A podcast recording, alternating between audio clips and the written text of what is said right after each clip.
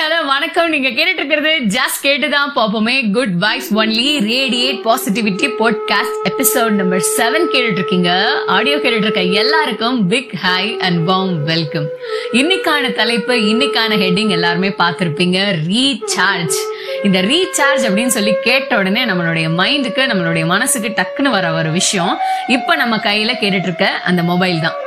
மொபைலுக்கு வந்து ரீசார்ஜ் பண்ணணும், இல்லை மொபைல் சார்ஜ் டவுன் ஆயிடுச்சுன்னா ரீசார்ஜ் பண்ணணும், இல்லை நம்ம கிட்ட இருக்க ஏதாவது ஒரு கேஜெட்ஸ் வந்து ரீசார்ஜ் பண்ணணும் அப்படின்னு சொல்லிட்டு நம்மளுக்கு அதுதான் நம்மளுக்கு டக்குன்னு ஞாபகம் வரும். பட் இந்த கதை எதை சார்ந்து இருக்க போகுது அப்படின்னா, நம்மளுடைய வாழ்க்கையில எந்த இடத்துல ரீசார்ஜ் பண்ணணும், எப்போ ரீசார்ஜ் பண்ணணும், எதுக்காக ரீசார்ஜ் பண்ணணும் அப்படின்றத பத்தி தான் இந்த கதை பதிவு அமைய போகுது.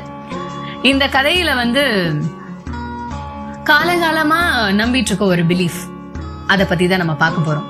கங்கை நதி காசியில இருக்க அந்த கங்கை நதியில அந்த நீரின் மூலியமா நமக்கு வந்து இன்னைக்கு ஒரு பாடம் புகட்ட போறோம். அது என்ன அப்படின்னா, பொதுவாவே கங்கை நதியில நம்மளுடைய மனிதர்களா வாழ்ந்து வயோதிக பருவத்துல போய் அதுல நீராடணும் அப்படின்னா நம்மளுடைய பாவங்கள் எல்லாமே கரைஞ்சு போய் நம்ம வந்து இறந்ததுக்கு அப்புறம் நம்ம நேரா வந்து சொர்க்கத்துக்கு டிராவல் பண்ணிடுவோம் அப்படின்ற ஒரு காலங்காலமா பிலீஃப், ஒரு நம்பிக்கை இருந்துட்டு இருக்கு. அந்த நம்பிக்கையில வந்து ஒரு கேள்வி, ஒரு ட்விஸ்ட் வந்து யார் விடுறாங்க அப்படின்றத நம்ம அந்த கதையில நடுவுல பார்ப்போம். காசியில இருக்க கங்கை நதிக்கு மக்கள் திரண்டு வந்து நீராடிட்டு போறாங்க, நம்மளுடைய பாவங்கள் எல்லாம் போயிடணும் அப்படின்னு. அந்த காசி கங்கை நதிக்கு கரைக்கு பக்கத்துல ஒரு ஞானி, ஒரு முனிவர் வந்து எப்பயுமே உட்கார்ந்துருப்பாராமா. அங்க அவர் வந்து உட்காந்துட்டு சாயந்தர நேரத்துல வந்து அவர் வந்து நிறைய பிரச்சனைகளுக்கு தீர்வு சொல்லிட்டு இருந்திருக்காங்க.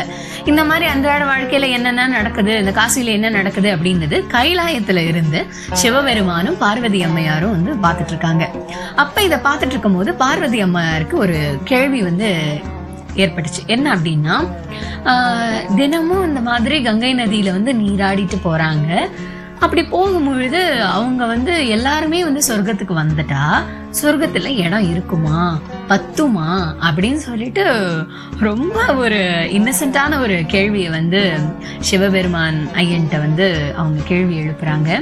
ஐயனே, எனக்கு இந்த சந்தேகம் வந்தது, அதனால இதுக்கேற்ற மாதிரி ஒரு பதில் சொல்லுங்க, என்னுடைய சந்தேகத்தை தீர்த்து வைங்க அப்படின்னு சொல்லி கேட்குறாங்க. அதுக்கு சிவபெருமான் வந்து ஒரு புன்முறுவல் செய்து சொல்றாங்க, பார்வதி, தினமும் நீராடுறவங்க எல்லாருமே வராங்க போறாங்க, எல்லாருமே அந்த கங்கை நதியில நம்மளுடைய பாவங்களை கரைஞ்சு போயிரும் அப்படின்றது தான் வராங்க.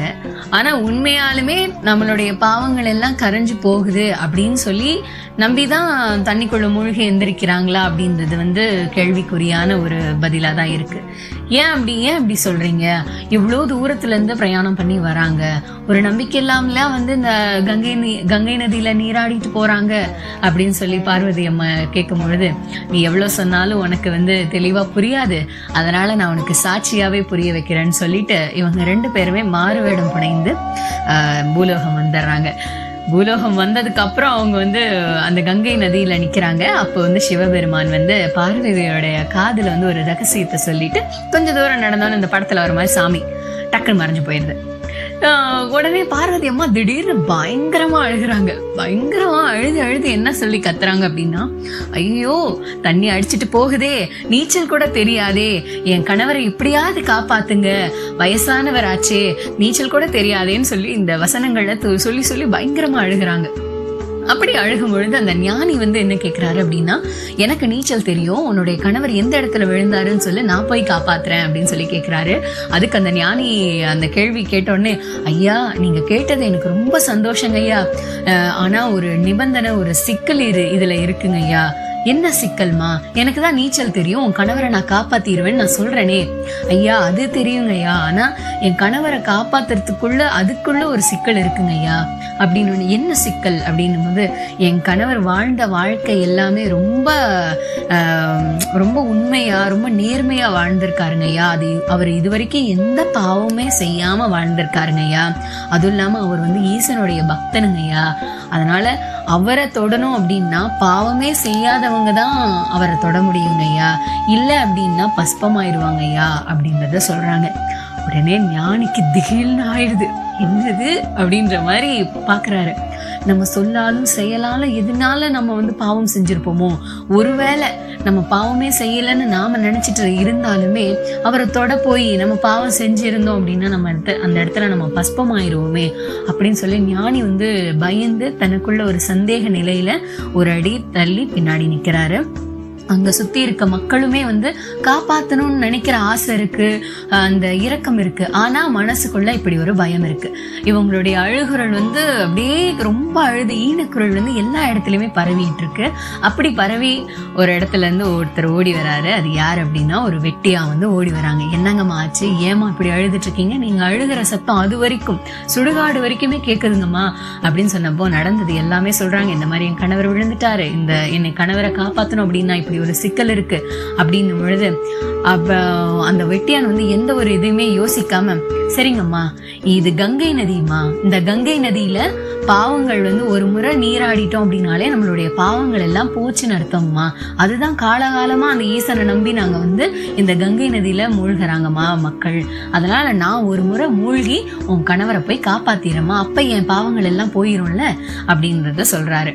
உடனே வந்துட்டு சரிங்க அப்படின்னு சொல்லி இந்த வெட்டியா வந்து அந்த முதியவரை நோக்கி போறாரு.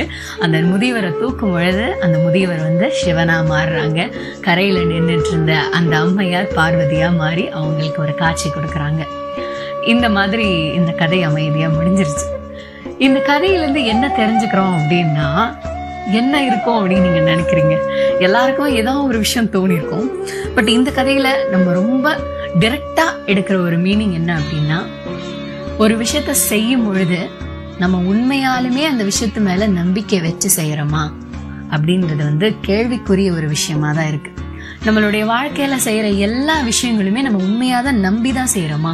அந்த கங்கை நதியில பாவம் போயிடும் அப்படின்னு உண்மையா நம்பினவங்களுக்கு பாவம் போயிடுச்சு. ஆனா போகுமோ போகாதோ அப்படின்னு சொல்லி அரை மனசா இருக்கவங்களுக்கு வந்து எந்த ஒரு பலனுமே கிடைக்கல. அது போலதான் நம்மளுடைய வாழ்க்கையில நமக்கு நடக்கிற எல்லா விஷயங்களுமே நாம முழுசா நம்மளை நம்பாதனாலதான் நமக்கு நிறைய கஷ்டங்கள் நாமே உருவாக்கிட்டு இருக்கோம். நம்பிக்கை இல்லை அப்படின்ற ஒரு விஷயம் இருந்துச்சுனாலே நம்ம லைஃப்ல எதுவுமே செய்ய முடியாது. எந்த அளவுக்கு செல்ஃப் ரெஸ்பெக்ட் முக்கியமோ, செல்ஃப் டிக்னிட்டி முக்கியமோ, செல்ஃப் கான்ஃபிடன்ஸ் முக்கியமோ, செல்ஃப் மோட்டிவேஷன் அப்படின்றது ரொம்ப ரொம்ப முக்கியம். அந்த மோட்டிவேட் பண்றது, மோட்டிவேட் அப்படின்ற வார்த்தை நம்பிக்கைன்ற வார்த்தைக்கு நம்ம இடம் மாத்திக்கலாம். நம்மளுடைய வாழ்க்கையில ஏதாவது ஒரு விஷயங்கள் நம்ம செய்யும் பொழுது இது இல்லையே அது இல்லையே நம்ம யோசிச்சுட்டு இருப்போம்.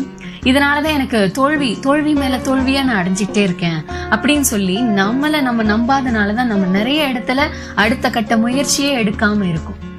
ஸோ லைஃப்ல எந்த ஒரு விஷயம் செய்யறோம் அப்படின்னாலுமே நாமளை நம்பணும். ஃபர்ஸ்ட் நாம செய்ய வேண்டிய விஷயத்த நம்பணும்.